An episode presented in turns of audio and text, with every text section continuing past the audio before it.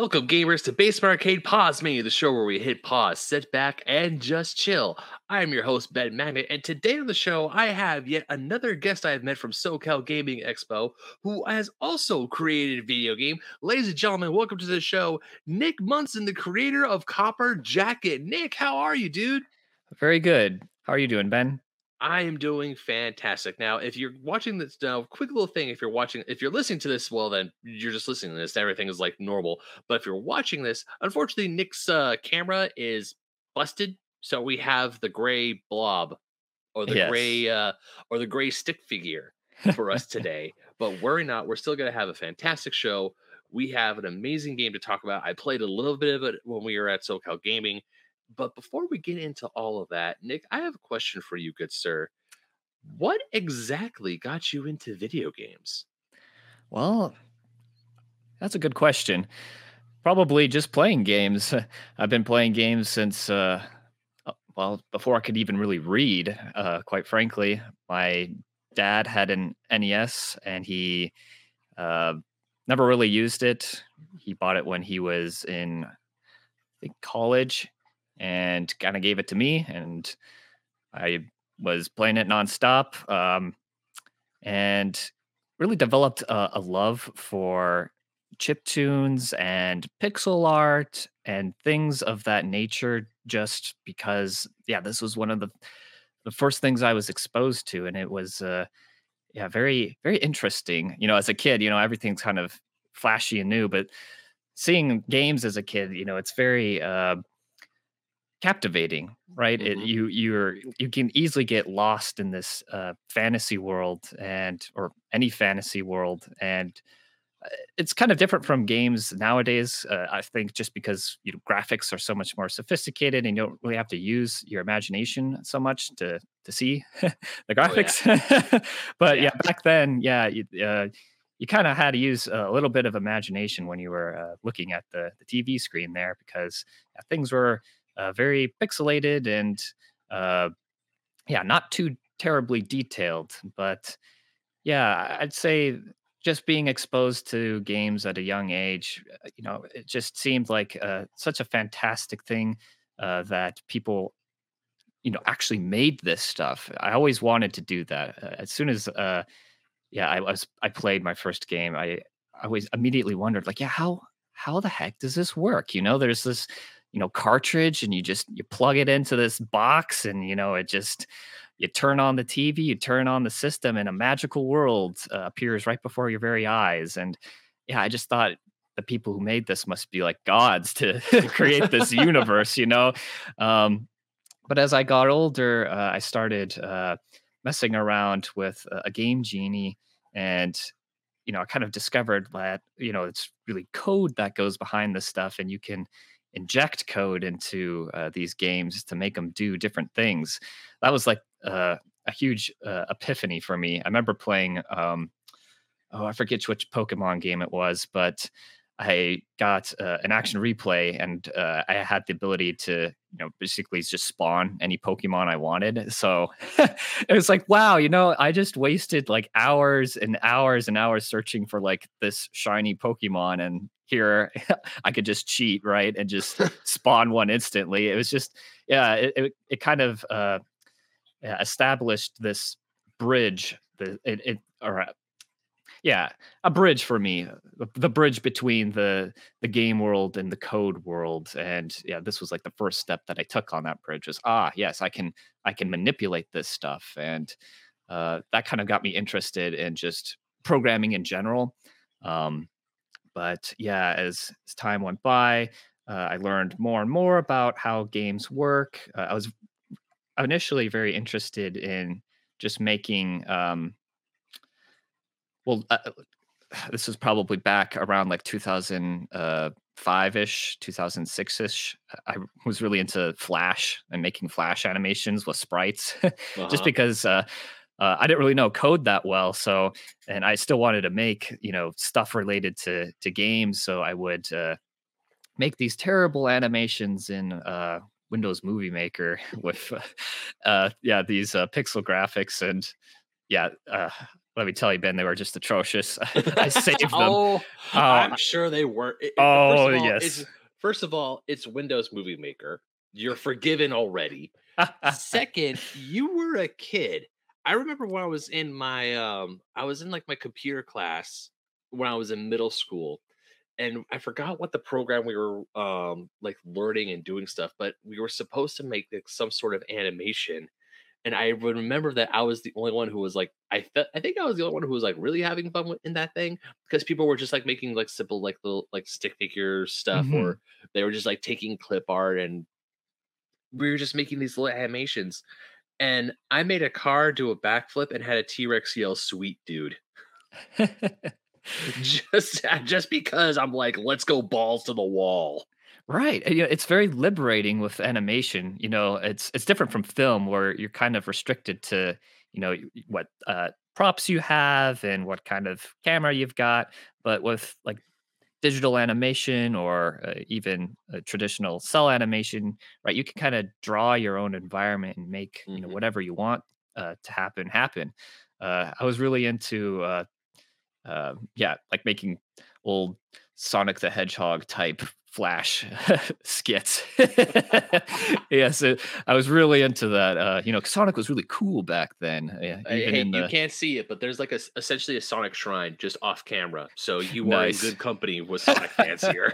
yeah, yeah. I was. I don't know. It was just something about Sonic. I, I really liked. Um, yeah, playing uh, the Sonic games, especially uh, on the Genesis. You know, Sonic Two is uh, it's up there with one of my favorite games. Um, but yeah, I, I'd make these really uh, crummy little skits. I would back then. I didn't even know like uh, there was like different formats to um, like image files. So I would save them as JPEGs instead of uh, like bitmap files. So Mm. yeah, JPEG does that compression, and it just it just ruins any pixel uh, image that you've got. Uh, it makes it all fuzzy and just horrible looking. And I remember thinking to myself, like, man, you know, I swear this looked a lot better, uh, you know, before I saved this. but yeah, like, I know this looks better. Why does it look so bad? yeah.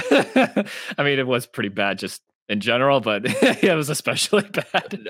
It what's it once again just flashbacks to middle school elementary school you're working on a project or you have a paper and then you think oh you could like do a little razzle dazzle with it and you could put a like oh i could put a picture inside my paper and it'll make it look 10 times better to help my art or whatever i'm talking about and you do the famous drag and drop and next thing you know everything gets all jumbled up and you're like uh, i messed up Yep.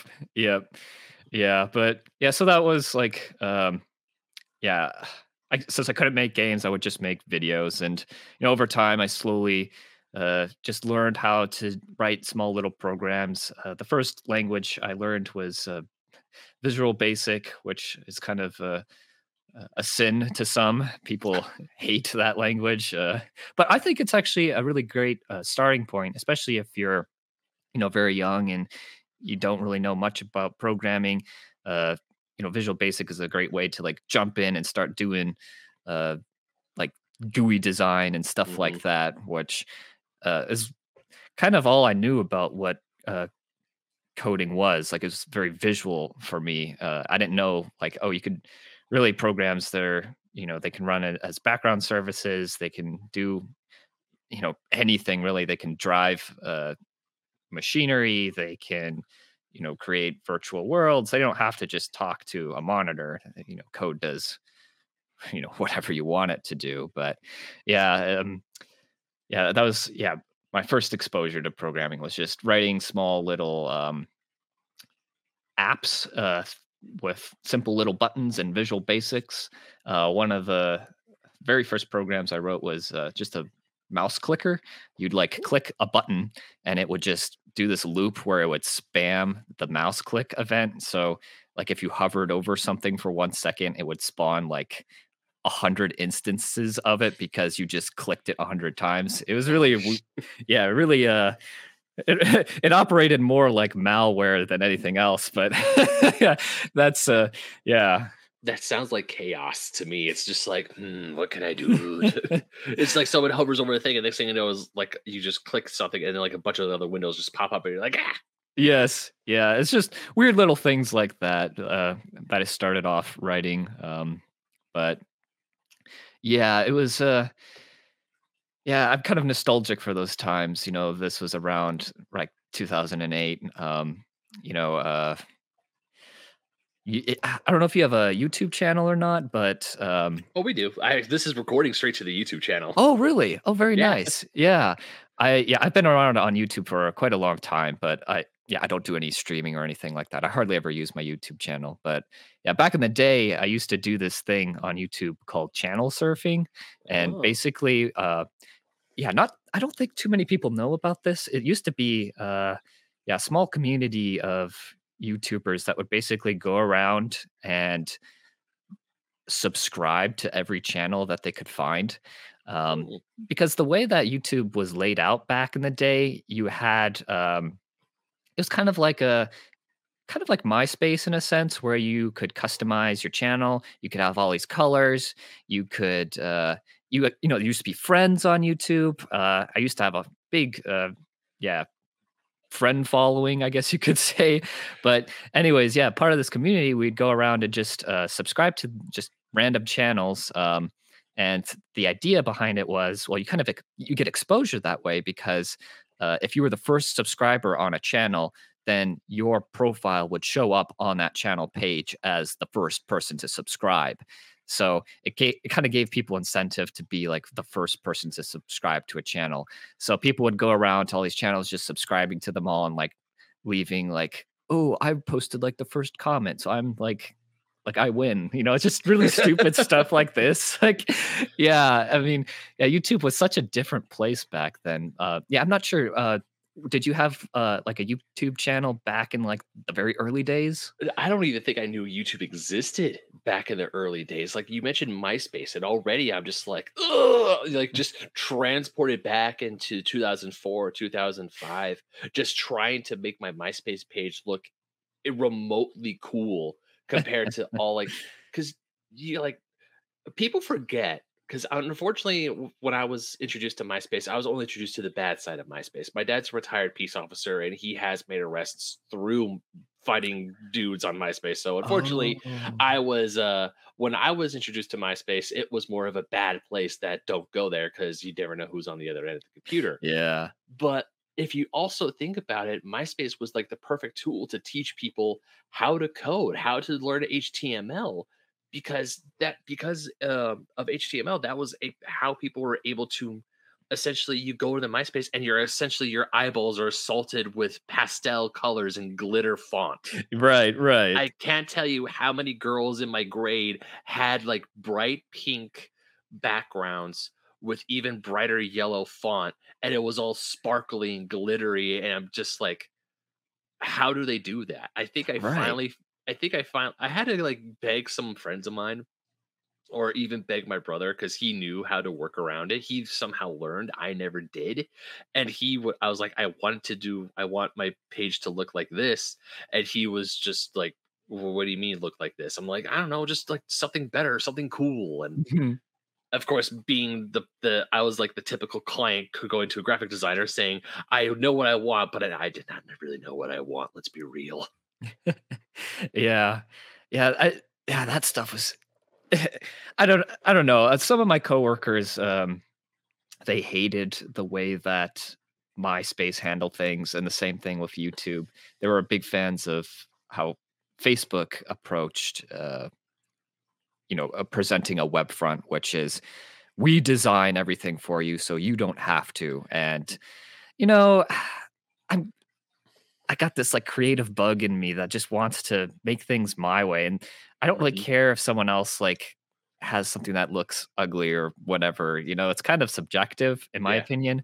And yeah, it just it used to be a lot more free back in those days. Uh everything is so much more corporatized now, which Mhm. I mean it's got its pros and cons, but I I'm definitely uh, a big fan of the old school uh internet in terms of um, like social media, how things used to be ran and how they used to look. It was just, I don't know, so much more comfy. You wanted to make it your space in a way. Yes, yes, exactly. and and like you you were mentioning, yeah, it, it definitely um, uh, inspires people to learn. Uh, you know some basic HTML stuff. I remember uh, being puzzled as to how people pulled off these tricks, uh, especially on YouTube. There used to be this thing. Um, since YouTube wasn't very big, you know, there were bugs in it and people could exploit those bugs and those bugs really wouldn't ever get fixed because, you know, they didn't have uh, hundreds of thousands of people working for YouTube back then. But like one of the bugs was um, in the comment section, you could write like a character and then you could do um, the, I guess, the greater than sign, the whatever that character is. And if you like repeated that a bunch of times, just like some character with that um, symbol, it would break the uh, render for the YouTube comments, and you'd have this giant string that just spans across the entire uh, page, and it, it causes this like huge scroll bar to appear at the bottom of the page because it, it you basically change the width of the page uh, to match this huge string that you created mm-hmm. and uh, I just I thought that was so funny. Like, yeah, like I can just go, or someone could go to my page and just like spam this thing and break my comment sh- section or something. You know, like it was very, yeah, it wasn't very, um, I don't know, pristine and uh, yeah, professional. It was just, I don't know, it was, it was something something more small scale which uh, yeah. i wish things were kind of like but i mean at the same time youtube was not very small scale. I mean there was millions of people using youtube back then so it definitely had like a live community. I know there's lots of people out on the internet that tried to recreate that magic i think um i'm trying to remember the names of them now. ZippCast was one of these sites and i think VidLii is another one. I'm not sure if they exist anymore, but basically, after uh, Google had bought YouTube, uh, they were like like axing all of these features, stripping away things like uh, YouTube friends and uh, video responses, and people are getting fed up with it, uh, especially when they went to the channel one design, which is where they stripped out all of that customization for you mm. to have. So people try to recreate YouTube uh, with the old layout on these different uh, websites. But the problem was is that there's just no people on these sites, so it's kind of like a ghost town. It's yeah. got this like zombified clone of of YouTube that looks the same, but just it isn't because it doesn't mm-hmm. have the people, and that's really what made YouTube and all these other social uh, media sites very special. Was uh, mm-hmm. yeah, the community. Yeah, and even I mean, also, to th- if I think about, I mean, just to think about it, while it is good to go back to the or, or while it is, while we do want to go back, you know, I I won't lie. There's many times where I'm like, man, I just want to go back to the good old, you know, the good old days where things were less hectic, things were less problematic. With places like YouTube or even social media sites, they're constantly changing. They're constantly getting new users. Going back to the old ones is, I would say, maybe not a little hard, especially since we've gotten so used to the new stuff. But at the same time, the newer generation, they don't know what old YouTube was like. They look at old YouTube and they're like, ah, what's this thing? Yeah. and I mean, even now with, with MySpace, just talking to, I, you're just talking to my nieces and nephews about because they all all I known is Facebook, uh, Facebook, Twitter, and Instagram.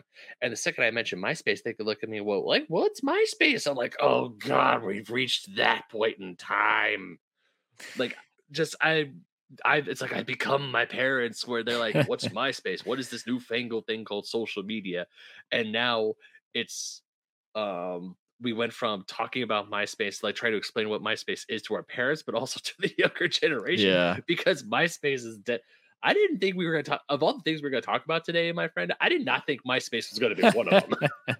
yeah, I was like, "Oh, cool! You started uh, about coding, like doing Game Genie. That's like a really interesting way." And then we just dovetail into MySpace. it's like, Tom, where are you? yeah, yeah. Sorry, Save us of... from Mark Zuckerberg. sorry. Definitely went down a little uh, uh, rabbit hole. oh, that's the beauty of Pause We go down rabbit holes all the time, but I will say one thing about I mean, because I was definitely like you were talking about how um a lot of social media sites now they're very corporatized. It's very um like they have a lot of pre thing te- uh, pre done templates and there's not a lot of customization. I will definitely say because I'm not I'm still not very um code savvy. I loved that because it's uh, I could put up pictures, I could put up stuff I wanted, and I didn't have to worry about it because I was very much of I, I, would rage quit sometimes. So Mhm. especially with my old MySpace page, I'm trying to get the one thing to look exactly the way I wanted it, and every time, and next thing you know, it'd be skewed to the side, or skewed to the left, skewed to the right. So I was very much in the camp of just do it for me, just let me drag and drop my photos. But one thing I really miss, I don't miss the Farmville invitations, but I do miss the competitive Tetris that me and my friends would play on Facebook. Though that I miss. Yeah. Yeah, I never really got into the Facebook uh, gaming side. I was more interested in playing games. Uh, well, oh, uh, do you remember Newgrounds? I do. Yeah, I I wasn't an active content creator on there, but I definitely consumed a lot of content on that site. Uh, that was pretty big back in the day, and I remember, uh, yeah, just watching uh, all sorts of cartoons and uh, just flash animation stuff, and yeah, playing all sorts of uh, web games on there. Which, yeah, it's it. I think Newgrounds is still alive, but I, yeah, just you never hear about it. It seems like it's just uh yeah, an echo at this point, an echo of a different era. Yeah, And it was the big three when I was young was Newgrounds, E Bombs World, and Albino Black Sheep. And I was on Albino Black Sheep a lot. And I remember playing games on Albino. Like there, I remember there was this um, flash game called Archer that my brother and I, even um, actually my whole family, would play. Where it's just like these just these two archers, and you're X amount, you're a certain distance away, but the whole time you just have to like angle your shot and just try to hit the other guy. Mhm. And I think you take like four or five shots, and you know you lose because like animation, animated blood would just spill out everywhere. Man, yeah, I remember a lot. There There's so many of those games back then, and yeah, so many of them were really bad. I remember um, a lot of the games I played were those. Uh, oh, I forget the the genre. Basically, it's where you you point and click, right? Those Mhm. kind of uh, yeah, adventure type games or mystery type games where you got to just like spam the the click button to find the right thing you need to click on to advance. I remember playing a lot of that uh, back in those days. I, I don't know if uh, yeah, if uh, like today's like younger generations, if they are even aware of like those kind of games, uh, I I feel, it feels like uh, like phone games really dominated and kind of supplanted uh, that genre of Yeah. like those flash type games. So yeah, it, I'm kind of curious to yeah talk to someone who's younger to see if like yeah they're even aware of that kind of stuff. You know what I mean? Yeah, I would because for for about three to four years, my youngest nephew lived with uh, my family. That um, this is a this was a while ago. Uh, he's in a he's in middle school, about to go into high school now, and I can definitely say phone games were definitely more of his forte Mhm. because it you know it was simple. He, they would give him a, a iPad or they would give him a phone. He would play Angry Birds off that. I remember he would play checkers with my dad on an iPad, and I mean there were a few times I saw him try to um, play with my 3DS. Like I would catch him because it, it would, my 3DS would be charging in the corner, and I would come into my room. I would come into a room or the living room where I was playing, and he'd be sitting there trying to play. I'm like, "What are you doing?" He's like, "Nothing."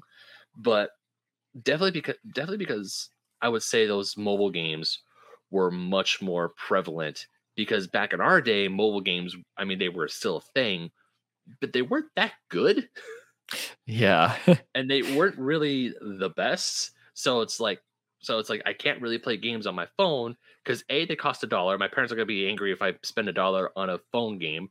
Might as well just go to the internet and play stuff through there for free. Yeah.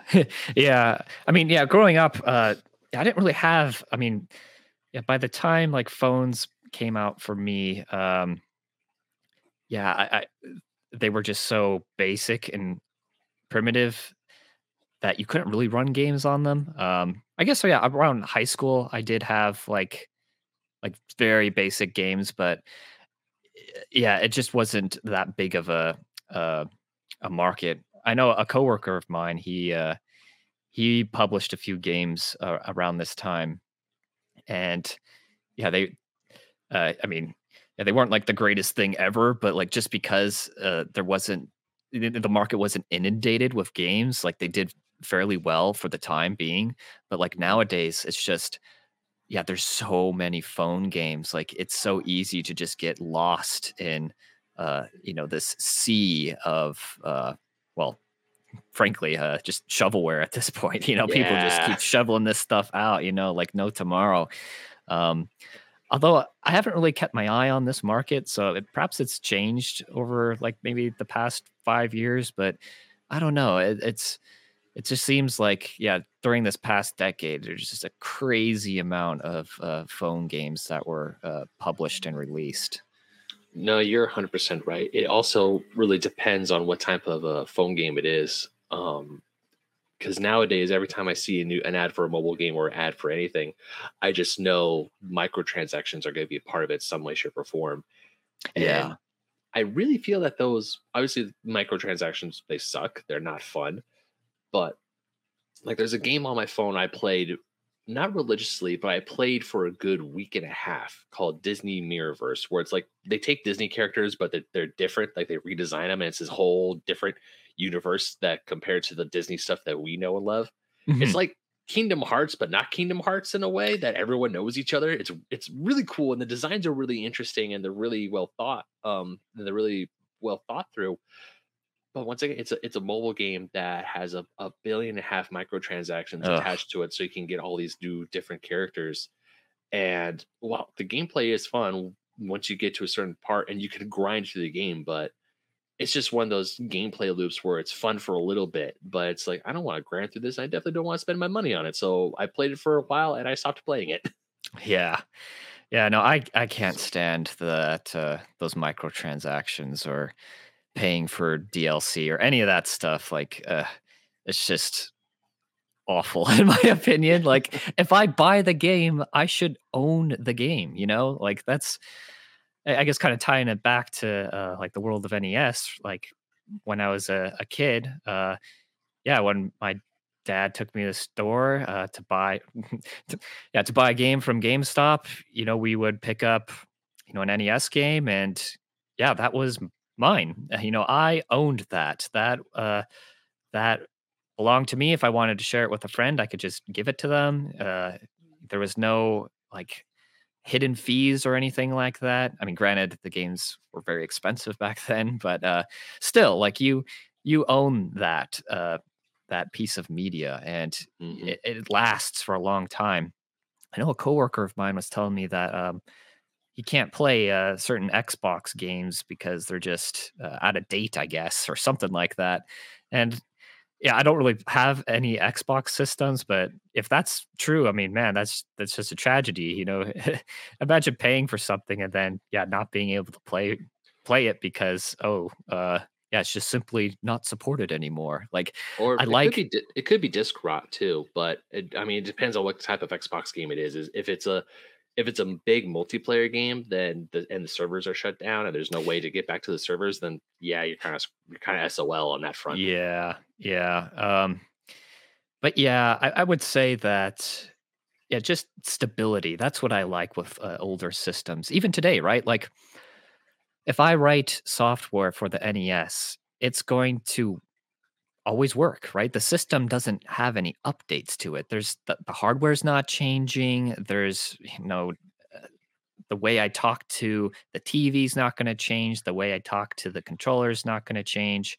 You know, if I wanted to change something, like I could do that myself, or I could subscribe to these standards that already exist, and it's just going to work. Whereas, um, talk like web development, for instance. Like if I am going to make a, a game for a, a, like a website, well, I have to worry about constantly maintaining that because websites and web browsers, uh, you know, they change all the time.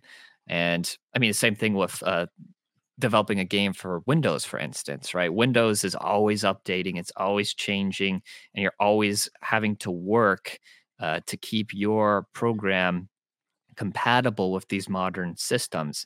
And uh, to me, that's just not really making any progress. You're kind of just wasting much of time treading water when instead you could be writing code for another game, right? Like it, hmm I, I just don't. I, I'm just not a fan of this uh, this constant flux that uh, we find ourselves in with uh, certain uh, pieces of technology. That's why Yeah. it's for me. It's better to just stick with something that's stable and yeah, it's not Yeah. going to change. Yeah. Well, speaking of something that's not going to change, let's talk a little bit about Copper Jacket, shall we? Yes. So, I I want to know the process of how you thought of the idea for Copper Jacket. The first time you essentially made a game, is this your first game that you made for the NES, or is this like a, a um, or is this or did this become of or did this happen because of another previous project? so I've yeah I've written several games before, but this is the first game I've written for the NES. I've written a, a couple of small little demos uh, for the NES, but yeah, nothing. Uh, quite on the scale as Copper Jacket. So yeah, officially, it is my first uh, game that I've uh, developed for the NES. I did have some experience writing uh, demos and small little games for the Game Boy, but hmm again, they are never really complete, and they're really just small little.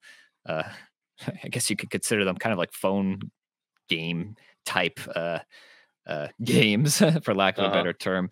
But yeah, no, this was my my first NES game. Okay.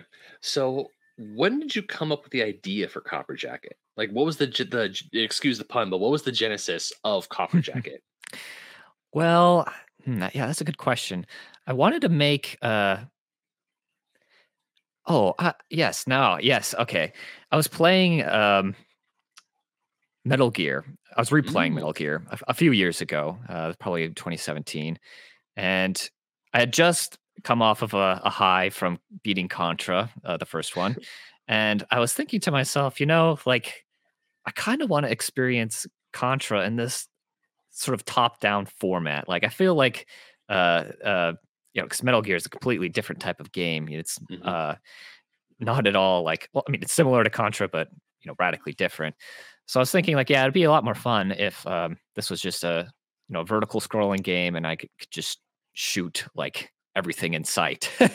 so so I kind of uh, started uh, drafting up some ideas for what this game would look like based off of my experience uh, playing those two games. Uh, I wanted something that yeah, kind of had that feel and look to it, and the control of those games, but yeah, kind of slightly just mixed together. Because yeah, you don't want to just make something that's already made. Because yeah, what's the point of doing that? People are just going to go to the thing they know and like already. So there's no point of just totally recreating something that already exists. But I figured, you know, I don't recall any games having like uh, conveyor belts or you know uh, water that slows you down or Mhm. uh, things like this in this kind of format. So it's like it's got a few you know little unique things in it that kind of make it stand out. I mean, it's not revolutionary, obviously. I mean, it's just a top-down shooter, but um, yeah, I, I wanted again to just kind of fuse these concepts together and make something that I thought was uh, pretty interesting. Well, uh, I would definitely say it was interesting to see the show. That's for damn sure. Because you don't. I feel like even with the stuff like the NES, when you see people who make NES games or NES style games, it's not all okay. It, I don't know if it's always like, or a lot of times when you hear about these games, they're on Steam or they're on the indie tab of like say the in Nintendo eShop or the PlayStation e, or the PlayStation Store or what what have you But what I love about seeing what you your game when I saw you at the show was that you had physical NES cartridges of your game, and it was plugged into an NES top loader playing on a CRT TV, ready to go. yes. I, I feel the only other company that I know that makes even attempts to make old cartridges anymore is either Lib- is limited run games and retrobit. That's about it. And those cartridges, they're like you know special editions. They're really special. They're limited to X amount of numbers. What prompted you to make a physical cartridge for these? And also, how hard was it to get the parts and get the cases for us? Because I can only imagine that these cartridges are really hard to come by nowadays. Yeah. So yeah, making the carts uh, that definitely took. Uh, A bit of research. Uh, you know, I'm still kind of learning the proper ways uh, of doing this stuff. Spent a year just trying to figure out how to properly design uh, the PCB. That's the the printed circuit board, the actual Mhm. chip itself. So, and or, basically, the first thing I did was just yeah, do a bunch of googling on how to design stuff. Uh, I was already familiar with uh, many different types of CADing programs, so picking up Eagle PCB wasn't too difficult for me. And uh, yeah, I'm a uh, so by trade, uh, I'm a software engineer. I went to school uh, originally for mechanical engineering, and then I changed to computer engineering, and then yeah, finally to software uh, or computer science, I should say. So I have exposure to yeah, quite a range of different disciplines uh, just from college, mm-hmm. and I knew like the the principles behind this stuff, but actually doing it, you know, it's a whole nother I know a whole other thing, right? It's like oh, yeah. between like reading how to swim and actually like swimming. Yeah, those are two different things. So oh yeah, was, definitely. Yeah, I was learning to swim here, but uh, yeah. So um, yeah, I, I catted it up. Uh, then I so I used a company, uh, PCBWay. They're a manufacturer in China, and they designed, or they didn't design, but they they took my designs and uh, they were able to produce uh, these printed circuit boards. And from there, I was able to, uh, well, I guess I'm, I'm getting a, a, step ahead because I had to figure out how to properly uh, like design this stuff, which I mean, that took some time, but uh, I have to, yeah, uh, give a shout out to the NESdev world. They're they've got a, a wiki that has uh, a lot of schematics uh, for the NES, and it they tell you like the pinout and uh, like what dimensions uh, these boards are. So all I had to do was just read those schematics and look at the board dimensions, and then just yeah uh, create a model based off of those values. And then once I had that, yeah, then I sent it over to China they produce it, they ship the stuff back here, and then um, yeah, I can basically get uh, all the other components needed. So there's NES, it's got uh, well, okay, I should back up a bit. There's different uh, different things called mappers, and mappers are basically the the way that the the PCB is mapped. So there's going to be different chips depending on uh, the kind of mapper that you use. So, for instance, uh, the CN ROM mapper, which is the mapper for this uh, NES game, it's got uh, the it's got a, uh, a, a, CIC chip. It's not really a CIC chip. It's uh, something that basically talks to the CIC chip uh, on the NES, so it unlocks the system. Uh, the CIC, I believe that stands for checking integrated circuit. So it basically checks the cartridge uh, to see if it's uh, regional region. It checks its region validation basically. If it's mm-hmm. in the wrong region, then yeah, you you can't play it. Or if it's not official, then yeah, it rejects it. And there's um, uh, two flash ROM chips uh, that I'm using on this. Originally, they used like real ROM, but uh, ROM is very uh, expensive to produce these days. I mean, mm-hmm. It was even back then. So it's it's just cheaper to use Flash, and Flash is uh, it's gotten pretty stable and reliable uh, over the years. So uh, that's what most people use when they manufacture these things is just Flash ROM. So mm-hmm. you got two Flash ROM chips, one for basically the images, and another for the uh, the program, the code, the data, all that stuff. So you got two chips for that. And then the CN ROM mapper has a special chip uh, that allows this ability to swap uh, banks for the the the character memory. So that allows you to express different pattern tables, meaning like say you've got like a tile set, right? You've got a bunch of graphics. They're, they're made up of sprites and tiles and you want to swap that out with a different set of tiles and graphics, right? So, like, say you've got level one, it's like a snow zone, and I don't know, in level two, you've got like some know, volcano fire zone, and you've got radically different graphics, right? It, it's useful mm-hmm. to be able to swap these uh, pattern tables out so you can, you know, represent different worlds differently as opposed to kind of having to do this weird hacky thing where you just change the palettes on stuff, kind of like in a uh, Super Mario Bros. One. You know how the the clouds and the bushes they're the same graphics, but they just do yeah. this little palette swap thing. Yeah, so the CN ROM mapper, it's a special kind of mapper where yeah, it can uh, switch between these uh, these different pattern tables, and it's got you've got four that you can swap uh, in and out of, which is pretty useful, but still quite limited. Uh, so for for this game, it's it's uh, 64 kilobytes total, 32 kilobytes for the program ROM, and 32 kilobytes for what they call the character ROM, which is like the graphics and stuff like that. Okay. So, yeah. Okay. Wow, who knew that that all that work went into making one NES cartridge? yes. Uh, for the, a lot of I mean for those of for those of my audience um who aren't super I mean I'm somewhat computer savvy um but I I can only imagine not not everyone listening to the show is if you are awesome. If not don't worry about it. But you look at something like the, the NES and you look at you put an NES game next to you know let's just go to the full extreme next to a PS5 game. Obviously, complete nine day difference. You look at the NES game and you're like, oh yeah, to no wonder someone could eat like a small team of people or one person could code, make, and now you even manufacture an NES game compared to something like the on the PS5 where it's like you know massive like it's not even a close to a comparison to be honest. But then when you still like when you were telling me all like all the, the chip differences you have to make sure that you have the right amount of chips. You have to make sure you had the right uh, dimensions for the board. Uh, all these like different little factors.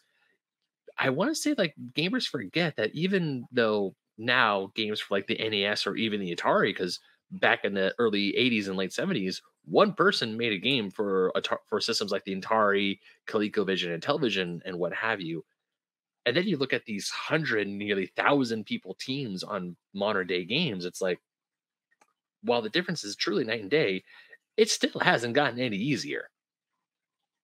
Yeah, uh, definitely.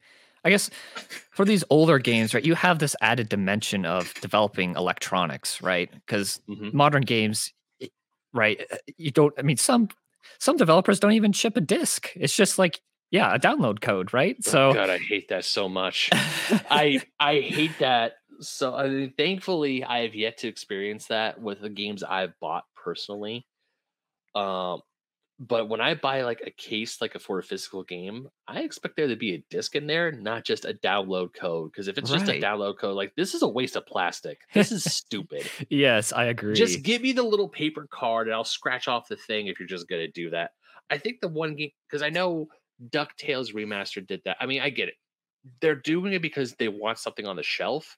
But at least with DuckTales, like when DuckTales Remastered came out, before they came they put the game on a physical disc, you at least got a special edition Disney pin, which okay, something for my troubles. Because not only do I get the game, but I also get a pin and I get something on my shelf. But thank goodness they rectified that sit they just took that decision back and said, nah, physical game, here you go. You can put the disc in the system. It's to work. We promise.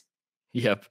Yeah. I mean, I mean, yeah, it's, I have to admit, it is a lot of trouble uh, going through and developing something physical. You know, it's, you're going from zero to one. And yeah, that's, it's, it's just, you have to worry about all these, all these types of small little things that you wouldn't really consider.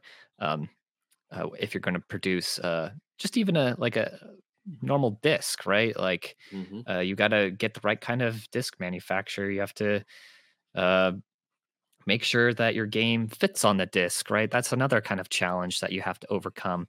I mean, with cartridges, uh, the challenges are even bigger than that because uh, you have to worry about not only you know creating the the circuit board but you have to worry about getting the components and assembling the components. You know, that's another thing mm. that often gets overlooked.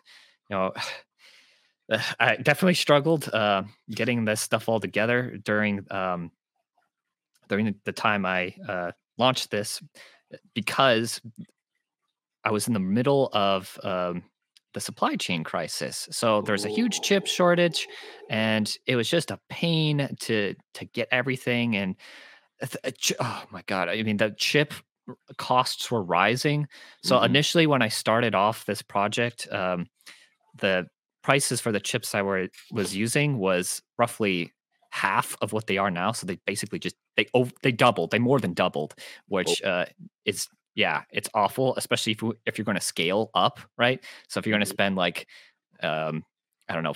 5000 on components now you're spending 10000 on components or if you were planning on spending you know $50,000 well now you're going to spend a $100,000 right so yeah it's bad when you got something like this happening where all your chips are now like doubling in price and is uh yeah, I to like figure out, yeah, okay, well, how do I save on costs here? And uh and it's just yeah, total nightmare.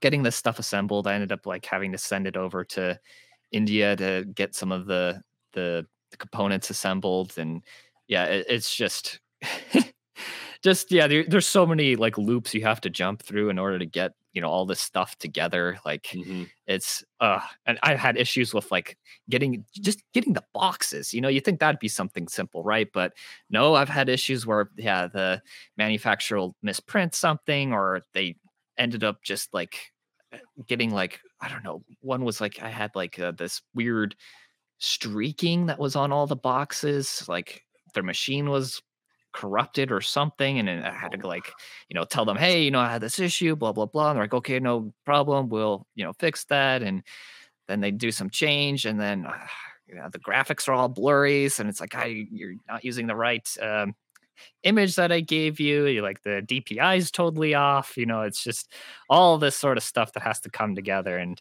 yeah, you know, it's it's so easy to make a mistake, you know, because there's Mhm. so many different components. You know, it- it's easy to make one little small typo or something like that, and that just Oh, yeah. now you've just ruined a whole batch of things, right? So, uh, my advice to anyone who plans on doing this is to like always order a sample never like blindly just buy something like in bulk you Mhm. always have to get a small sample then once that uh, once it's golden then you give them the green light but uh yeah it's just a lot of moving parts uh, when you go in the physical world i must say And also, you were, I assume you were a one man team doing this, correct?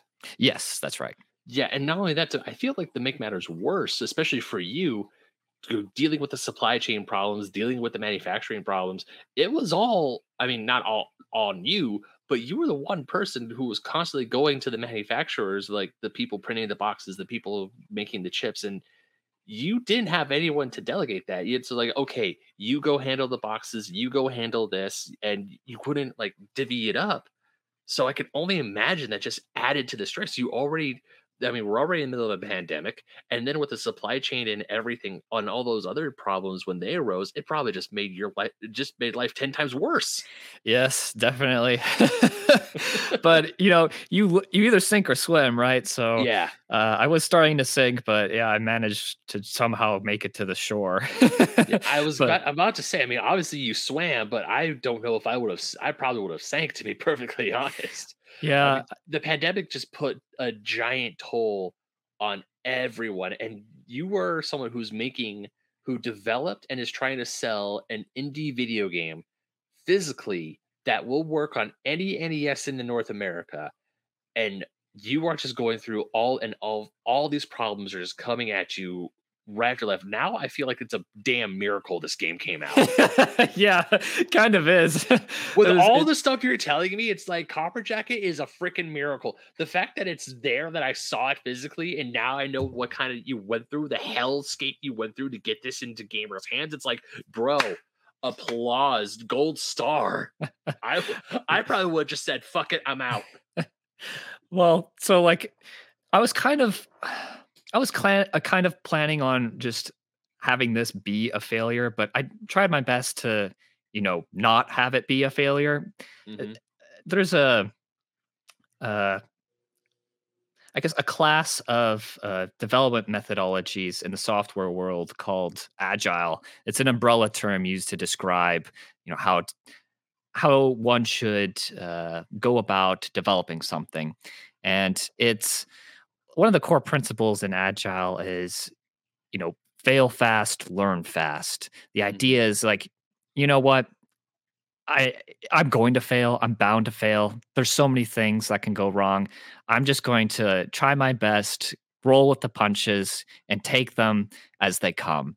And you know, that kind of gives you the flexibility you need to to take on like different challenges uh instead of me you know kind of meticulously planning everything way ahead of time and you know uh making everything uh hard uh i guess making everything based upon other things like having all these dependencies you I mean, you kind of have to do that, but you know, you, you should have uh, contingency plans, and uh, sometimes uh, you you just you can't foresee everything. And you know, if it is a failure, you just basically take what you've learned and you you start over. You try again. You come out um, with a new product, and you take you know all that failure and you you convert it into something that's actually useful for you. So what kept me going was the fact that, you know, I now know what not to do. I now know like, okay, this is going to happen and I can dodge that. It's just like playing like an NES game, you know, the first yeah. time you go in the level, you're bound to get killed and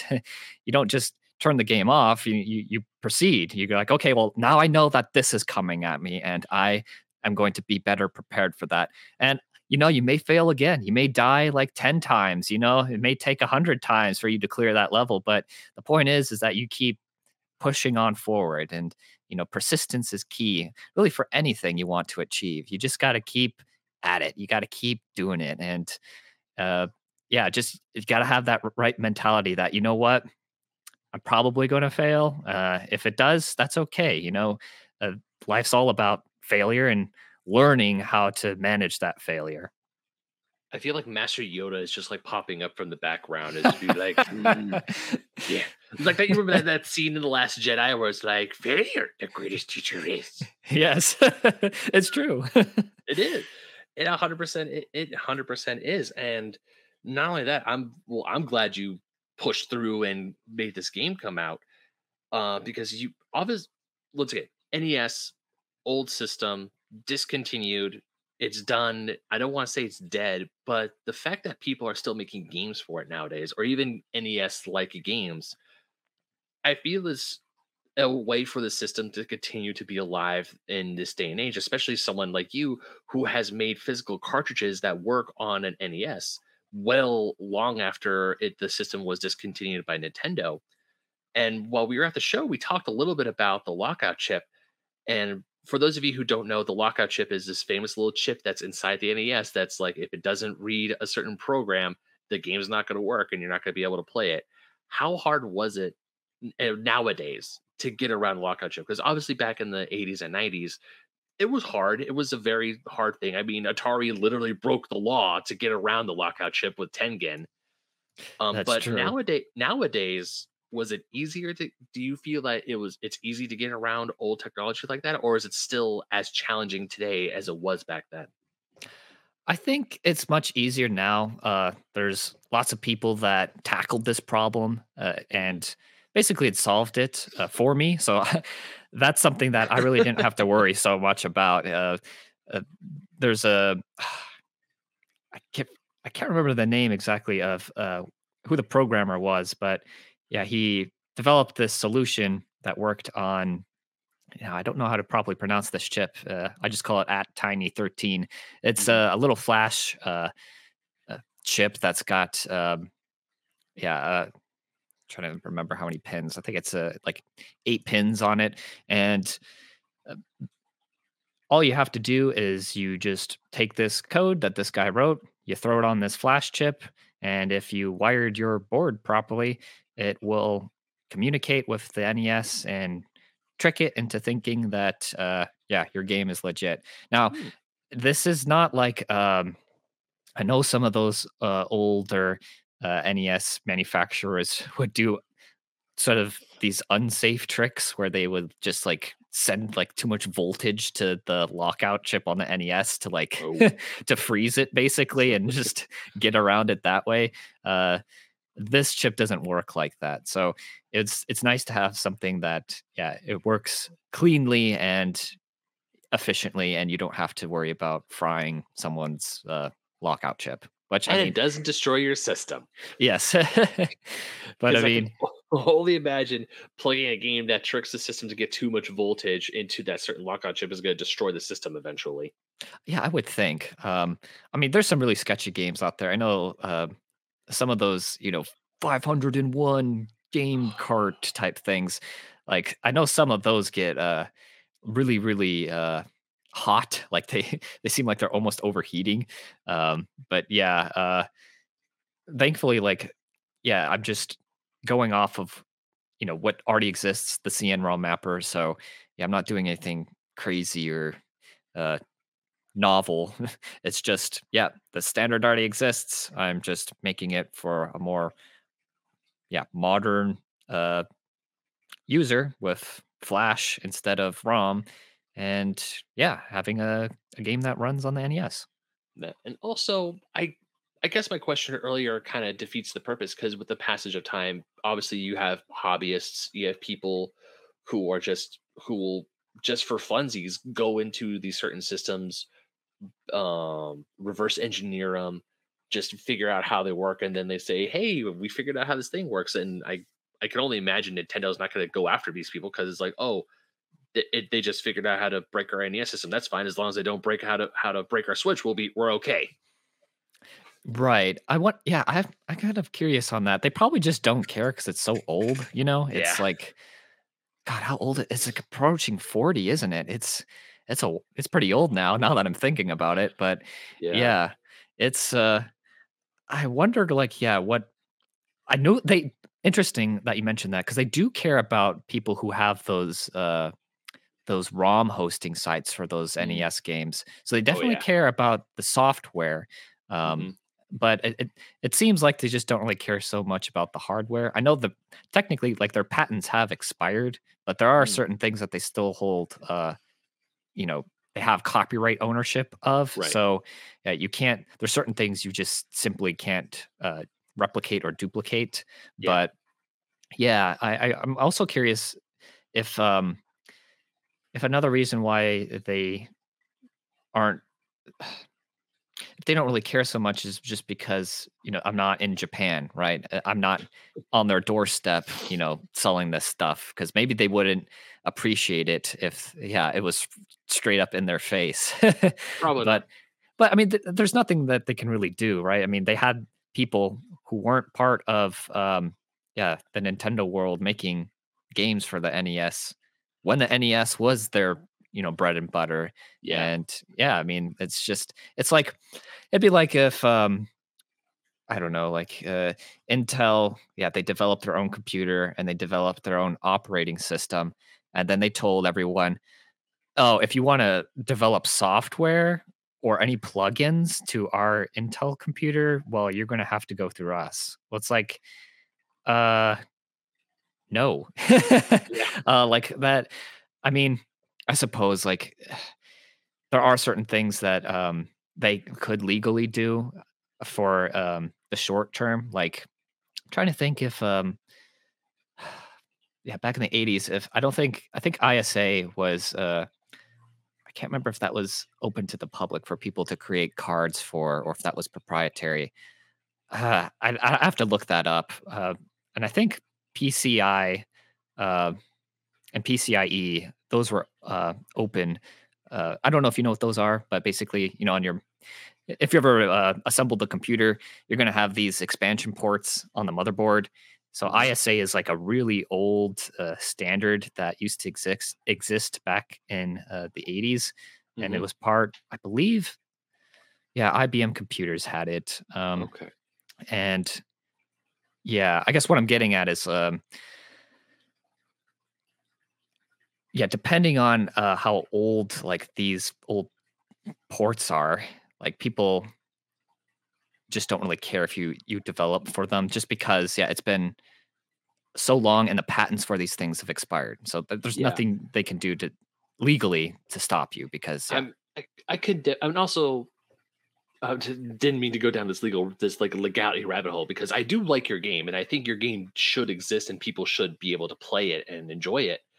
Um, but at the same time, you're I mean, once again, the only way I could see the NES making any sort of money for Nintendo is like through you know the multitude of NES merch that Nintendo has commissioned from other manufacturers. You know, like keychains, apparel, Um, and of course, we all remember the NES Mini Classic that sold like absolute hotcakes. Yeah. That was worth more than gold at one point in time. And thank God I got one when I did. um, but also, also, I would say that the NES is. I don't want to call it a dead system. I don't think that call it like if what's a dead to me like a dead system is like a system that truly not the majority does not care about not even in the slightest. Like i'll say the intellivision is a dead system. I'll say the mm. ColecoVision is a dead system. You there are a few people who remember like a few people who and a few hobbyists who are trying to keep the system alive which mm, by all means please it's an important part of video game history. But if you talk about old systems and they and anyone under the age of 20 mentions the name Coleco or Intellivision, it's either because they know their stuff and and um, read up on retro history, or it's by pure happenstance that they're and it's a system their grandfather had in their closet at one point. Yeah. yeah. Yeah. I don't, I don't even, I don't even think like my coworkers know uh, what those, uh, those consoles are. And, you know, they're in their 30s and 40s, but yeah. I'm in my 30s and I only know about those systems because I like reading history. That's it. Yeah. I literally thought that in video game history, it went from the Atari 2600 to the Nintendo Entertainment System. There was nothing else, and then Nintendo just blew up. Like, if you were told me when I was a kid there's other video game consoles outside of Atari, I would have called you a liar. Yeah. yeah. Like the first gen, like, yeah, the only reason why I know about first gen is because I was like, okay, if we're on like Gen 6, well, what's the first gen? Like just kind of curiosity, you know? Uh, so that's why I know about those things because yeah, I just was very interested in uh, knowing the history behind um, consoles, and I'm also very interested in just old computers as well. I like yeah all that old retro stuff, so it's right up my alley.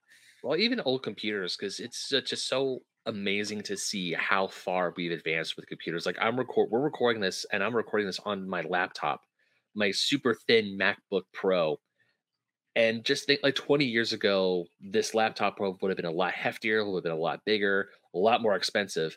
And then even just before that, I, I remember the old seeing an old Apple II in my high in my not my high school in my elementary school computer lab with the old green graphics playing Oregon Trail. And then the next year, I remember our school got this huge donation, or we got this all this money, and we had all these brand new Mac computers in the computer lab, but they were all the see-through. They're like the Mhm. classic see-through colors. Yeah, And it's like, look how awesome our computer lab is now. And it was just awesome. God, yeah. It's I mean, it really is crazy going from uh personal computers in the 80s to I mean, really just what we had even 10 years ago. I mean, that that leap from the 80s, the 90s and the 2000s was just it was exponential. You know, you've you've Mhm. I mean, Moore's law really dominated. Uh, it's kind of dying now, but you definitely saw its power back then, and especially since um, you know you didn't hit this uh, thermal limit on uh, CPUs. You you saw this doubling of uh, clock rates, right? So, uh, you know, uh, back in the early '80s, you might have uh, a computer running at you know five megahertz personal computer, and by the early 90s it's going at you know 30 megahertz 60 megahertz and then by the 2000s you've got cpus that are running at 1 gigahertz 2 gigahertz you know it's just crazy uh, growth in terms of just uh, speed right and now Mhm. since uh, we've kind of leveled out in that domain uh, the kind of growth that's been occurring is really on just the uh, the cpu design itself like uh, yeah it's, it's talk about uh yeah crazy growth Uh, i mean we're talking about like multi-core systems that really are uh i mean they outperform supercomputers back in the 80s by you know a country mile i mean these things are Yeah. crazy powerful and how they're designed is just it's it- I, I can't understand it because there's just so much to it there's so much that goes inside a modern cpu that i mean it would take you know decades uh, to really understand uh, exactly how everything works uh, Yeah. i mean uh, that's kind of why i like older computers uh, just because they're they're a lot simpler to understand. Like you can learn how to design, you know, a, a simple uh, five stage pipeline CPU uh, and have it work. I know there's a guy on YouTube that actually he's doing that uh, with um, a bunch of. he has like all these breadboards and he's built his own five staged pipeline CPU and he's got like his own graphics card. It's like it's really cool stuff. But yeah, you can't do something like this, you know, with modern CPU architecture because it's just so fantastically complicated. Yeah like even a lot of other like modern technology itself like just the fact that that my cell phone can do all the things it could do nowadays compared to what my cell phone did say 10 15 years ago. Like 15 years ago i had a flip phone and i thought it was the coolest thing in the world. Yeah. I definitely agree. Like it's i mean just look at the graphics right? Like from graphics you had in the 70s versus the 80s versus the 90s i mean I feel like it really exploded from you know the the 90s uh, between the 90s and the 80s and oh, yeah yeah to to the 2000s as well but yeah I think it's just yeah it's it's crazy that that kind of change and I mean also to mention like the internet right like having mm-hmm. this around this is a real game changer I mean I think it's going to affect like how we do business. I mean, it already has obviously affected how we do business, but I mean, it it's going to radically change things, right? With like remote work and mm-hmm. you know uh, having this ability to cut out uh, the middlemen, right? Like, yeah, I was able to do this because I was able to get funding through Kickstarter, right? I was able mm-hmm. to reach out directly to people and have them, you know, give me the funds that I needed to uh, procure my inventory. Whereas before, you know, you'd have to go out to some bank or, you know, go out to some, you know, big, big wig and ask them for money and you'd have to pitch your idea to them and they would either say, you know, yay or nay based off of whether or not they thought it was going to make a bunch of money. And mm-hmm. obviously my idea is not going to make a lot of money.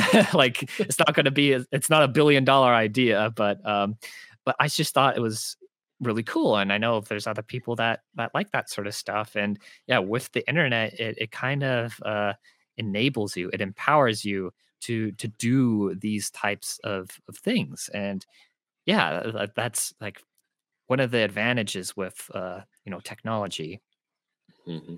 most most definitely and even then and just because and even going to kickstarter you're able to reach the people who actually would want to invest because like you said go into a bank you had to convince a bigwig i don't think a lot of bank bigwigs are a fan of retro video games yeah you might get the one but that one might be all the way out in podunk arkansas or somewhere yeah in the middle and you're if we're here in california we're just trying to get funding for this and they're like i'm not going to invest in that but yeah, the internet has def- I would say it's changed things for the better and for the worse because you know you got some great stuff, you got some bad stuff with yep. with any new technology. But was where someone like you who's able to secure funding to make what I what to make a passion project like Copper Jacket is a testament to not only the community of retro video gamers, but also for people who still love and still want um, old school physical games on their systems because I I will always be team physical. I still will buy digital games, but I mean, for me, a digital game, if it's like stupid ex- or stupid cheap on sale, then yeah, sure, I'll go ahead. I have I'll get free up some hard hardware space, hard hard drive space for it. That's fine. But I will always be more impressed by seeing a physical, like a someone's shelves of video games, their entire collection of video games. I will always be more impressed by that while it's annoying sometimes to you know if you want to change a game you have to get up take the game out and put the new one back in and put the old game away while i understand that you just want to you're you want to change it with the flick of a button i get it but at the same time just seeing games on a list while it's still pretty cool doesn't isn't the same as seeing games physically on a shelf in a collection and you're just like whoa Yes, I, I definitely agree. I, especially, um, you know, one of the tragedies with this uh, digital world is the lack of, um, you know cover art, right? I mean, sure, you still have like uh, you've got some cover art here and there, but I really liked looking at those old school NES box art works because you know they got passion and soul in them because they hired you know like fantasy artists painters around that time to to make a lot of these things. I mean grant there there are some that are not like that but uh i yeah, i really wanted to to to go through the motions and you know hire an actual artist and have someone create uh like a physical painting for the artwork for copper jacket just because yeah i i, really i feel like that's part of uh going physical is you need that sort of authenticity. Oh yeah. you need something that's that looks real and it looks yeah it looks like it belongs like on your shelf you know what i mean? Hmm I know there's some uh, uh, NES games out there that are uh, other people develop that yeah, it, they just don't have that kind of um, that look to them, Eh, eh, and I feel like that's like a really big part uh, of going physical. You need. Um, I'm not saying like my artwork's like the greatest thing ever, but I'm just saying like it's nice to have um, you know a game that's that's actually hired like a, a painter to to paint it. Uh, I, I'm really a big fan of uh, acrylic artwork uh, as well as airbrushed artwork. So hmm uh, for the render um, for Copper Jacket, I went with an airbrush artist, uh, and yeah, he did some fantastic, fantastic work for uh, for the, the artwork. And yeah, I definitely would em- encourage anyone listening to this to you know to go that extra mile and uh, you know don't go cheap on this. This is uh you know a lot of times you know this is what actually sells the game. In some cases, is just yeah having nice uh, good artwork uh, that's uh, yeah authentic. I would definitely say had he, had I not known that Copper Jacket was and was a one person d- game, if you were to put Copper Jacket next to a copy of say Strider or no not Strider that's or like say something in like Metal Gear, Contra, or any of those games that or any of those games that had that type of artwork on them, I would think that that game came out in the 80s based on the artwork alone. I would be like, oh no, this all these came out in the 80s. If you said, oh no, this one was actually released in 2022 or 2020, whenever it came out, I'll go, why? well, thank you. That's exactly what I was going for. I wanted to make something that, yeah, it looked like it was, uh, it had that aesthetic, that 80s type aesthetic. And if, if you don't have that aesthetic, it's just, I don't know, it's kind of uh, dissonant. It, it's like a, uh, an anachronism, right? It's like th- this kind of clash that you see. And I mean, I, I can't be, I mean, who am I to really say how one should do like anything? It- It's just for me, like that's just how uh, I wanted to go about doing stuff. Because Right. I mean, yeah, if if you want, like, yeah, you can do whatever kind of artwork you want. Uh, there's there's no real objection, objective objective objection to that. it's just, uh, yeah, it's just for me. Like, I wanted something yeah, that looked like it belonged in the '80s and came from the '80s and looks like it's supposed to go with the NES. hmm Now, we have talked about physical games and how great it is having games physical. We do live in a digital world, and I have seen your game physical, but are there any plans to move to take the game from a physical? Because I assume this is physical only as of now, correct? Yes, as of now. All right. Are there plans to take the game to Steam or to the eShop, or is it are you just planning to keep it physical right now and to put it online or to put it on those digital storefronts? Is it too much hassle, much a hassle, or or is it just one of those things where you just want to keep it physical? Well, it all really kind of just depends on how things go. Uh, right Mhm. now, yeah, the plan is just uh, to keep it physical, but um, you know, if there's enough demand for uh, having a digital version for it, uh, then I'll set up a, a digital shop and people can, you know, download the ROM that way. I mean, and the ROM, it's since it's a CN ROM uh, game, you can use uh, like a flash cart, like an NES flash cart and you could dump the ROM on a flash cartridge and still play it on a real NES.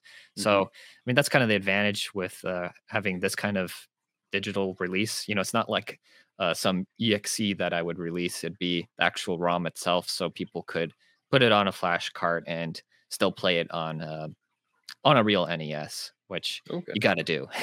yeah, def- I mean, I will definitely say that when I was, I only played, gosh, not even maybe five minutes of when I met you at um SoCal Gaming, but I could definitely say I wanted. To, it was one of those games where I would, I would have kept playing it. Um, it was, it. I only played a little bit of it. It was fun. I, I was definitely enjoying it. It was definitely fun seeing like where can I go, what can I do. Like I definitely noticed the how if I were to go into water, it be it would slow me down compared if I was on grass or any Mhm. other type of terrain.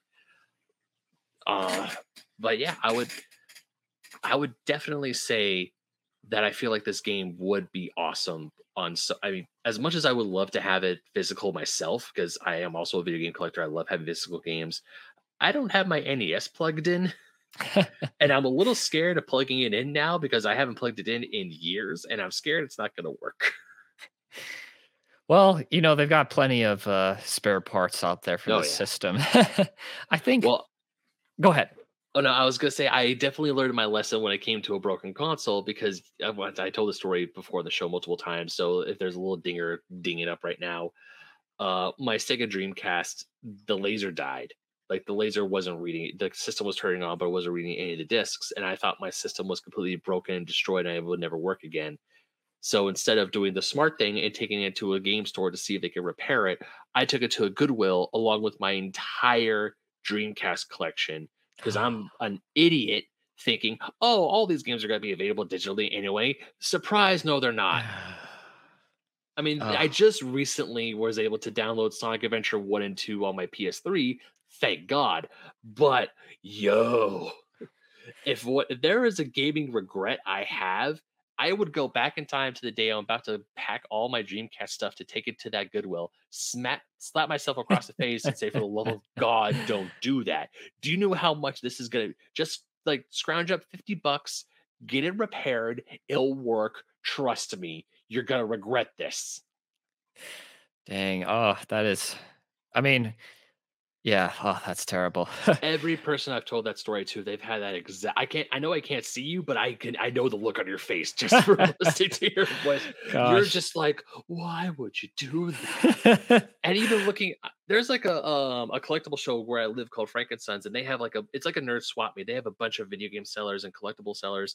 Every time I see Dreamcast games, two hundred dollars, hundred thirty dollars, hundred dollars, seventy five dollars for these games, and yeah. and the system itself is like close to 250 to 300 bucks give or take maybe 200 but still it's just one of those things where like i remember when this game cost me a hundred dollars in 1999 or when this system cost me a hundred dollars yeah. and and i can i go back i know that's like 19 like 2000 early 2000 money a hundred dollars was still a lot back then given for inflation but Right. take me back at least it wasn't too egregious of a price than what it is now Yeah. Oh, yeah. I know uh, what you're talking about, man. I, it's kind of funny that you you yeah you gave away that uh, system. I I didn't give away any of my games, but uh, for my first GameCube that I had, yeah, it I think yeah something like that happened. It was something small where things just stopped working on it, and I thought it was like totally destroyed. And what I ended up doing was just really destroying it. I just tore it apart. I was, I was kind of curious to see like how it worked, and I didn't really know anything about electronics back then. So I Mhm. just, uh, yeah, completely gutted this thing and just absolutely destroyed it. But um, Did you turn it into a lunchbox? Because I've heard people do that. no, it was, uh, it, yeah, I, I was, uh, I was very careless. I, I just. I was like, oh man, this plastic piece isn't coming off. I'm just gonna rip it off and just snap it off. And it was just, yeah, it was really, really bad. Um, it's just just the worst thing you could imagine. Uh, Yeah, I just completely destroyed it. It, it I yeah, killed that GameCube. But uh, I luckily, uh, yeah, I, I ended up buying another one um, shortly thereafter, and I kept all my games, and I, I still still had um all the little uh, memory cards. So yeah, I, I just feel kind of bad because like if I would have just kept that GameCube and had done nothing to it, like I would be able to just repair it now with the knowledge that I have. Right? Yeah. It's like, it's just. Uh, it- it- man, it just sucks. Like, man, why'd you do that? You killed something that's, you know, one of a one of a kind, you know, like that. It's Yeah. got its own serial number, and yeah, you just you destroyed that thing. but uh, yeah, learned my lesson. I I I definitely am uh, a fan of uh, the sort of repair economy, not the consumer type economy. Just because, like, yeah, in the consumer economy, when something is no longer produced, you can't really repair it, right? You just have you're kind of forced to go on to whatever the latest greatest thing is. So, I mean, sure, we can repair stuff now, but I mean, eventually, I mean, we're going to run out of uh, these chips, right? Like you're Mhm. talking about uh, your reluctance to turning on your NES. Well, you know, now there's plenty of spare parts, but eventually, you know, they'll kind of run out. Yeah. Uh, I'm hoping that one of these days, um, you know, there'll be some kind of machine that is able to uh, basically print uh, any integrated circuit that you want that's, you know, kind of from that era, uh, like from the 80s and the 90s where things weren't, you know, this super small, condensed, you know, die that's got like, you know, millions upon millions of transistors on them. Well, I think they had quite a few transistors back then uh, thrown on one of these uh, um, dies, but uh, uh, you get the idea. Like I think hopefully one one of these days, like in the coming decades, something like that will come about. I know like FPGAs are kind of uh they're not the same in my opinion. They're they're, they're an approximate. It's like hardware emulation with these Mhm. things. So you can get uh pretty much the exact same effect, but obviously there's limits with that sort of stuff. Like you're not going to find an FPGA that can, you know, uh run like the Dreamcast CPU, right? It- it's just it's not feasible yet, but maybe someday, yeah, something like that will uh will emerge where you could just create yeah this exact chip with the exact specs on it and it works exactly the same uh hopefully something like that comes out I have a feeling it might. The, uh, the way technology's been moving, the way that pe- that hobbyists like yourself or, or um, like indie game developers, because I can only see that with the passage of time, indie games are just gonna get better and better and better. Like with a lot of um, indie games in today's day and age, they're 16 bit, they're 8 bit, but they're like more fluid 8 bit, or they're more the animation is a little bit more fluid. Um, but they still invoke these old classic games that the, the developers grew up with. And I feel it's only a matter of time when we're gonna get people who are making games. It's like, hey, this is revoke this. Let's invoke the GameCube. Let's invoke the Sega Dreamcast. Let's invoke um, let's invoke the PlayStation graphics. And then they make Mhm. these indie games that have those style of graphics on it, but they're you know working on modern hardware and it's running buttery smooth. And I can I can I can see as and even hobbyists like the, the person you were talking about a while ago who made the solution to get around the NES lockout chip where it's not overclocking the chip and it's not, you know, effectively killing your system. I can only imagine that somehow, some way, people are going to find a way. Like even if you look, and I'm, it, it it might be a little bit of a dirty word for a lot of gamers today. You look at certain people with who have emulation cores. I've heard nothing but good things about the Dolphin emulation core, where it runs GameCube games at ne- pristine quality. Mhm. It's just that I'm not very good with emulation. I don't know the settings for it. yeah i i don't know i i just feel like um like i'm not really a fan of emulating things either yeah both in the domain of software and in the domain of hardware. I like to have like things that have this exact design and yeah they work as uh, the original did. I Mhm. mean Mm, yeah I, i'm just trying to think like like if i had a choice right? Like if you had the choice between buying like uh yeah let's say an n64 that had you know a raspberry pi in it or an n64 that it didn't have the original circuitry but the exert the circuitry in it was it's like the exact same designs right? It's got the exact same chips and it functions exactly the same. You know, like which would you prefer? Like i to me i would prefer the one that doesn't have the raspberry pi even though perhaps the raspberry pi one would i don't know be just as good. Like yeah. for argument's sake, let's just say, like to the outside observer, uh, they function exactly the same. For me, I would still go with uh, the one that's got even though it's not the original like PCB with the original chips, it's uh, like an imitation, but it's it matches the original like schematics and it matches Yeah. the original design. To me, like that's the one I'd go with. And I don't know, it's just I don't know, maybe I'm just really autistic on this front or something. Well, it's funny you should mention that because I actually met of um at um um SoCal Gaming. I want to say they were in the row behind you.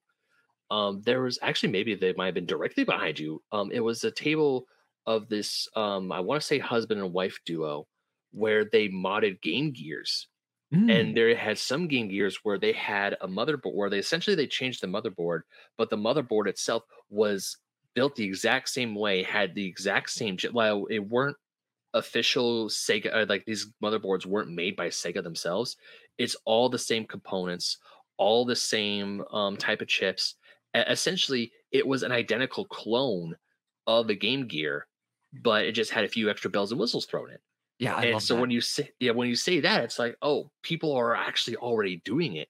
Whereas if you want a Game Gear nowadays, it, you could get one of these essentially built from the ground up Game Gears, but it's the exact same programming, it's the exact same chipset, the exact same dimensions of the motherboard. It was just built in the 2020s rather than 1990 whatever.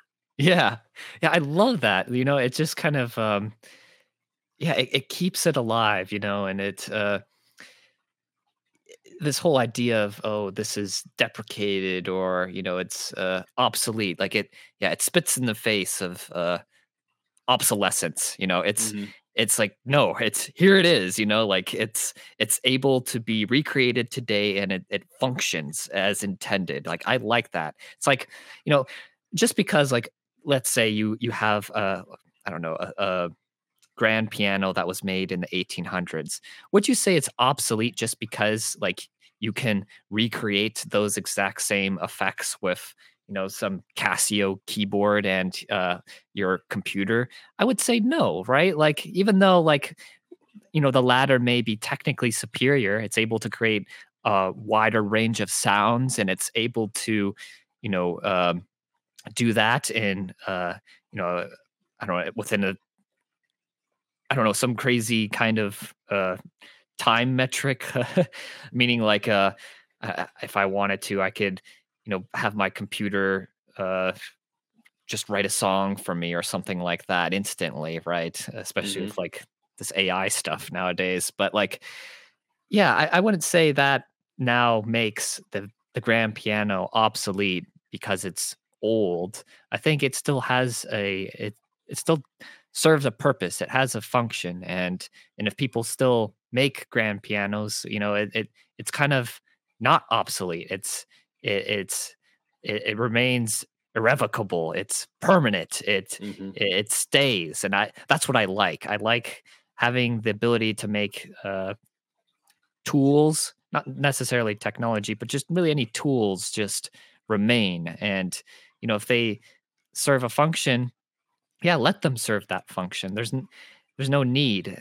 Uh, um, uh, yeah, I kind of mentioned the I don't know if you've been uh, aware of like the AI stuff that's going on uh, as of late, but yeah, I'm I'm very ambivalent on this subject because yeah, it it kind of yeah brings into question yeah like am I obsolete? Like, I mean, obviously I I am not of that persuasion. Like I I think uh yeah, old things are just as good as as new things, but you know, it it kind of uh you know begs the question, right? Like if if if we're all gung ho for you know the most efficient thing, the most fastest thing, well, I mean that's kind of like where AI is headed. Like it's faster at creating things that any person possibly can create, right? It can compose music instantly. It can you know uh, do some voice track within a matter of seconds. It can create uh, paintings or you know whatever you want. Um, it's it's there and it's just getting better and better and better. And yeah, I, I wouldn't say that just because you know this thing exists and it's able to reproduce uh, you know media better than these other things. That means that those other things are obsolete now. I I mean, and I guess in a strict sense they are, but yeah, I kind of reject this notion of yeah, we just need to be the most efficient as humanly or not even humanly as possible, just as possible. You know what I mean? yeah. I I reject that notion as well. Um, I mean, go, going back, going on the AI bit. Um, I mean, AI, I can see its uses for certain things, but when if you, when you're talking about art and or creating and writing stuff like writing a novel, making a painting, I was like, don't, just just don't. Um, yeah, I to me that to me that's like the forbidden realm. It's like just just don't touch that. Just keep that away. Because good art, uh, good art takes time. Things take time, and if you want, uh, obviously, in the, in our world of consumers, especially uh, with us video gamers, um, when a new like, I cannot tell you when I when I finished Final Fantasy VII remake, when I beat the game for the first time, and I was just like obviously you beat a game and you're frothing at the mouth. You want you didn't want it to end. You want more, but thankfully, like or in today's day and age, I can easily take a step back and just be like, all right, I finished it. They're gonna make the second one eventually. It's gonna come out. I just have to wait.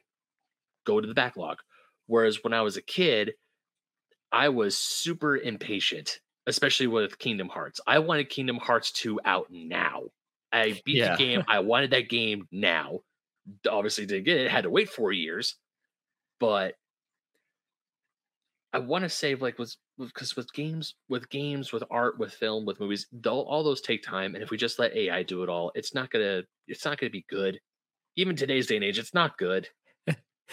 I don't uh, I yeah, I don't know. Like it's it's one of those things where like I'm ambivalent. Part of me really hates it, but part of me also really likes it. Like it definitely is a it's very liberating in a sense. Like I've I've played around with it a bit, and you know I can create like images now that uh, you know I wouldn't be able to before. Like I can create hyper realistic things. Granted, it's it takes time. Like it's not like I just type in some text and you know it just renders exactly what I'm thinking about. But like using a process of like using uh, like my own just sketch abilities and Photoshop and AI, like I can literally create anything that I can picture in my mind, like with yeah. crazy amount of uh, detail. Whereas before, like it just, yeah, it wasn't really possible. I, if I wanted to create such a thing, it would take me like a year to to get right. Whereas, or perhaps perhaps not a year, but uh, it just expedites like the the creative process in a way. I, I think mm-hmm. if you're going to use AI you have to you have to really own it. You can't just like ask this thing for something and then just claim it as your own. You have to use it as like uh in con- you have to use it in conjunction with something like something else. Uh, uh yeah. uh, maybe like uh, to polish something up or add style to something. I mean, I think that that is a valid way of of of using it, but again, like I don't want to like step on other people's feet here, right? Like I don't want to discourage other people who would use it to make whatever they want. I don't I, I don't want to uh yeah, tell them that they sh- should uh eschew this this technology. Although it's just like you said before, right? Every type piece of technology, it's got its pros and cons, right? I think it's like fire. You can use this fire to heat up your house, or you can use it to burn down your house, right? Yeah. It's like one of those things where yeah, you should just be cognizant of how powerful this is, right? How mm-hmm. how dangerous this thing could be, and um, yeah, I I don't know. It's very exciting to see all the progress being made, but it's also very worrisome. Like I wonder, like if yeah, if uh, yeah, if I'm just going to be completely replaced. Like people have no interest in like human made products when AI stuff is just going to be superior. It's kind of like chess right now. Like chess mm-hmm. back in the day, you know, like Garry Kasparov, the famous uh, uh, grandmaster who played against, uh, I believe it was uh, Deep Thought, and he beat. And then he played again against IBM's rematch machine, uh, Deep Blue, and he lost to it.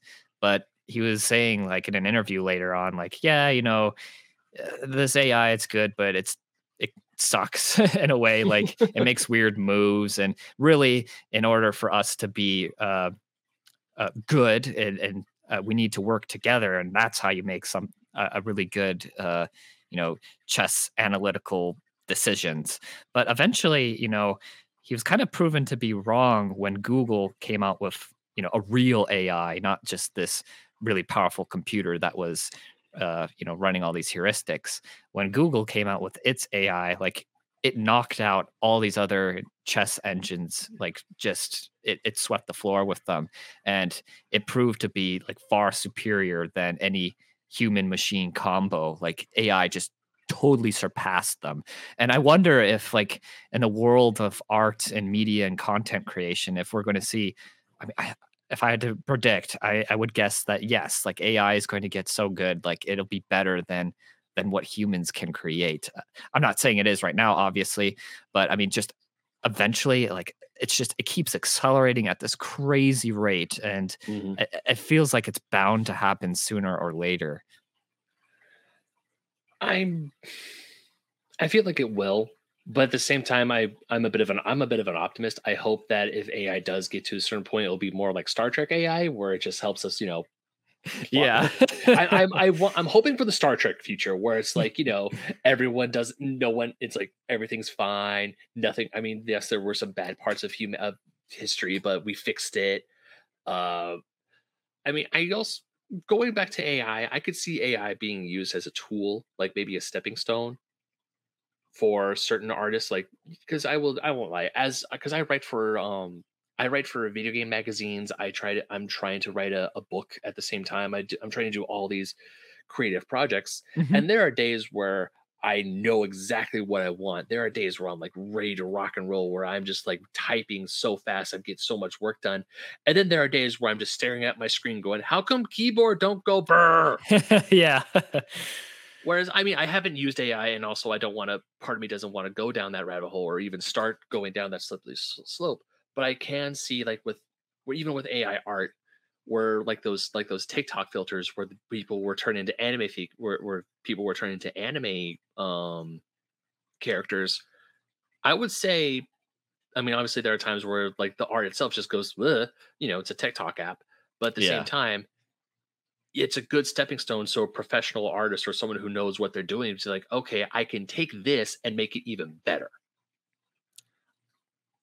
I could I could see AI stuff like that being used as like a stepping stone and, and also as long as like artists and people say oh yeah this started out as an ai thing but this is what i did to it and then they turned it into their own thing really just i feel like transparency is the big thing that we need in today's day and age it's like yeah this is what this is like how this project started and then it went from there i feel that as long as they like straight up come up and say oh yeah I used AI in this sense or in this context, then like maybe people can start like relaxing a little bit and going, "Oh, okay, I see where you went. I could I can see where they went or I see how they did this." So I feel that just transparency, context. I mean, obviously some people aren't going to do that cuz, you know, we're humans and we suck. But but I feel that as of right now, it is going in a scary crazy way but also hopefully we can figure out how this can be an advantage and a boon to us instead of uh, a detriment. So I yeah. mean, technology, tech, we, people, we're all we all technology in today's day and age. It's always had that. Like, uh, like maybe if you look back in history, when the when the television first came out, people were scared. Like the movie industry was like really trying to say, no, don't you make TV shows. It's gonna rot your brain. I can only imagine how many uh, people were trying to lobby the government to get rid of televisions in your homes. Now every house has multiple TVs, and you can't imagine a home without a TV. And even with video games, you have parents and people. You have parents back in the 80s or in the 90s saying that video games are violent. They're going to rot your brain. They're going to do all these horrible things. Turns out they don't. And thanks with shows like The Last of Us, people are realizing that video games have amazing storytelling capabilities that you just can't get with movies or books. That's, that's true. I mean, the only thing I would add to that is uh, like some technology really does uh, overcome it, it, it, it dwarfs other technology, I should say.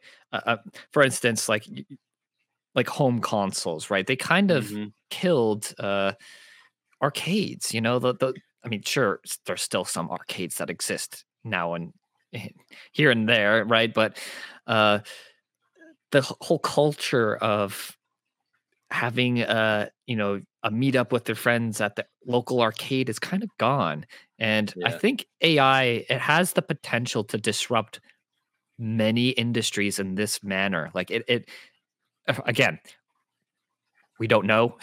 It, it's way too way too early on to make any uh, assertions but i think let it me does... check my crystal ball. Yeah. Yes. Oh those are the winning lottery numbers. Okay I think I think the silver lining, at least with uh, AI, is that you know it kind of again it, it's a liberator. So it does give individuals the ability to create like really high quality things without having to have you know a whole you know company backing them right like mm-hmm. you could use uh you know an ai to compose music for you you can use it and you basically are the music director you could use the ai to you know make uh the artwork you can use it to help you write your story you could use it to you know create props or assets right? You don't need to have to hire like all these specialists. Instead you can now use this tool that helps facilitate you know uh, uh, your abilities in order to create the product that you have in your mind. And that may like I don't know exactly what that will do. I don't know if that will disrupt industry. Like now you've got all these small studios that are basically acting like like Hollywood studios, right? Producing content that's of that caliber. And yeah, who knows? Who knows like what what's going to happen there. I must say, like, yeah, playing with this stuff, yeah, it's it's just it's mind-boggling what it can mm-hmm. do. I mean, there's a yeah, you, it's kind of a you see a lot of these meme images where people don't really know how to use the AI. They just kind of, you know, spit out some prompt and like they get this weird abomination that kind of approximates something that looks like art. And a lot of people think that oh that's all the ai is capable of. I would i disagree. I mean if you know if you really take the time and learn like all the different uh, algorithms that you can use to to render images and if you learn the the tool set properly you really can create um, at least in, in terms of like illustrations you can you can create whatever you want and if you're, you're struggling with something then you can train it right? You can train the ai to to understand a new object or if you want uh, to, understand a new style you can train it to understand a, a new style um, so yeah in terms of like needing an illustrator like you you don't at this point like uh, if you really wanted to you could just learn how to use this ai and then yeah, boom, like you're you're golden. Uh, True, uh, but also takes the fun out of it, in my opinion. Oh, absolutely. You know, it, it's it's it's not as rewarding either, right? It, you're kind of like like it's the difference between running a mile and driving a mile in your car, right? Like mm-hmm. one is obviously uh, more rewarding and uh, more significant because yeah, you're using your own skills, your own body to propel yourself, to advance yourself to your destination. And the other is kind of like, yeah, so what if you ran a mile? I can, I hop in my car and do it faster than you can, you know? yeah, exactly. But yeah, I, I, but even though like cars exist, I mean, there's still people that run miles, right? Like, I, I feel like even though there's AI, you know, that doesn't uh, preclude the artist from uh, painting in terms of passion. It may, however, preclude the artist to paint professionally. That's the real worry, right? Like people yeah. are worried that I, I can't make a living on this anymore because you know there's this other thing that does that and that kind of already happened uh, with painters in particular right photoshop killed painters for mm-hmm. when I tried to hire a, an artist uh, to make the artwork, you know, I had to go through a huge list of artists because none of them did paintings uh, for uh, commercial purposes. They all are like, you want what? Yeah, we could do that in Photoshop for you because, uh, yeah, that's what all of our customers want. No one wants any physical paintings anymore. And yeah, yeah it was it was hard to find someone that actually would do uh, like an airbrush uh, painting. Mm-hmm. Uh, so it, that does suck, you know. But I think uh, even though like the market will be disrupted, I think there'll still be uh, you know some people out there that will keep the the art yeah. uh, alive Oh, I'm I'm pretty sure there will, and especially you. You're keeping the art of making NES games alive. yeah. but yeah, that's just I don't know. It's it's it's crazy. I I don't know where this technology is going. You know, it's like the internet, right? It's totally changed things. I Mhm. think I think this AI is really going to change things uh, in the decades to come. Again, only Probably. time will tell. But uh, Yeah. yeah, I, I just I don't know. I'm I'm hopeful, but also pessimistic. I'm am- Yeah. ambivalent. Yeah, I'm I'm just trying to stay positive on this whole thing. I'm like, we're almost we're that closer to Star Trek. yes. I, that's what I'm that's what I'm hoping for. Well, Nick, we're coming up on time right now. I just want to say thank you so much, and also I want to ask, where can people find you and your game on the internet? Right. So currently we're working uh, on updating our storefront. Uh, our website is monsoonstudios.net. You could also find us uh, on Twitter, just monsoon stu. Uh, again, that's just at monsoon stu. And normally I, I make posts on there, but I kind of have been really busy with other stuff, so I haven't posted on my Twitter in about like probably over two years at this point. But that's just uh yeah, I had my uh little blog that I have basically for new games that I'm working on. But since I've been busy with physical stuff and this whole supply chain issue, yeah, it's just been kind of dead. But yep, that's uh where you can find me. Awesome, and of course the game is called Copper Jacket. Uh, do you have any other conventions coming up that you're gonna go to, or is you're just waiting for the next SoCal Gaming Expo to? to... You know, I'm kind of debating whether or not uh, to make an appearance at the the Portland one. Um, Ooh, nothing set in stone. nothing set in stone yet. Uh, but yeah, I may or may not be attending that. Uh, All right. all depends on uh, yeah, a few things I've got going on. Yeah, I went to Portland. I was looking enough to go to Portland last year. I want to go again, but when, when it's a for because I live in Southern California, and for me traveling to Portland and all that stuff is just even more like. Ugh. Yes, But I would highly recommend going to PRGE. If you can go to PRGE at least once, it is truly a retro gamer's paradise. that is what I've heard. But yeah, so anyways, go ahead, check them out on Twitter. If you see him around, definitely check out uh Copper Jacket. It is a fun game. I swear. I need it next time I see you, I need to play more of it. And Nick, thank you again so much for coming on, man. It's been an absolute blast talking to you. and thanks for having me. Of course. And for now, unpause.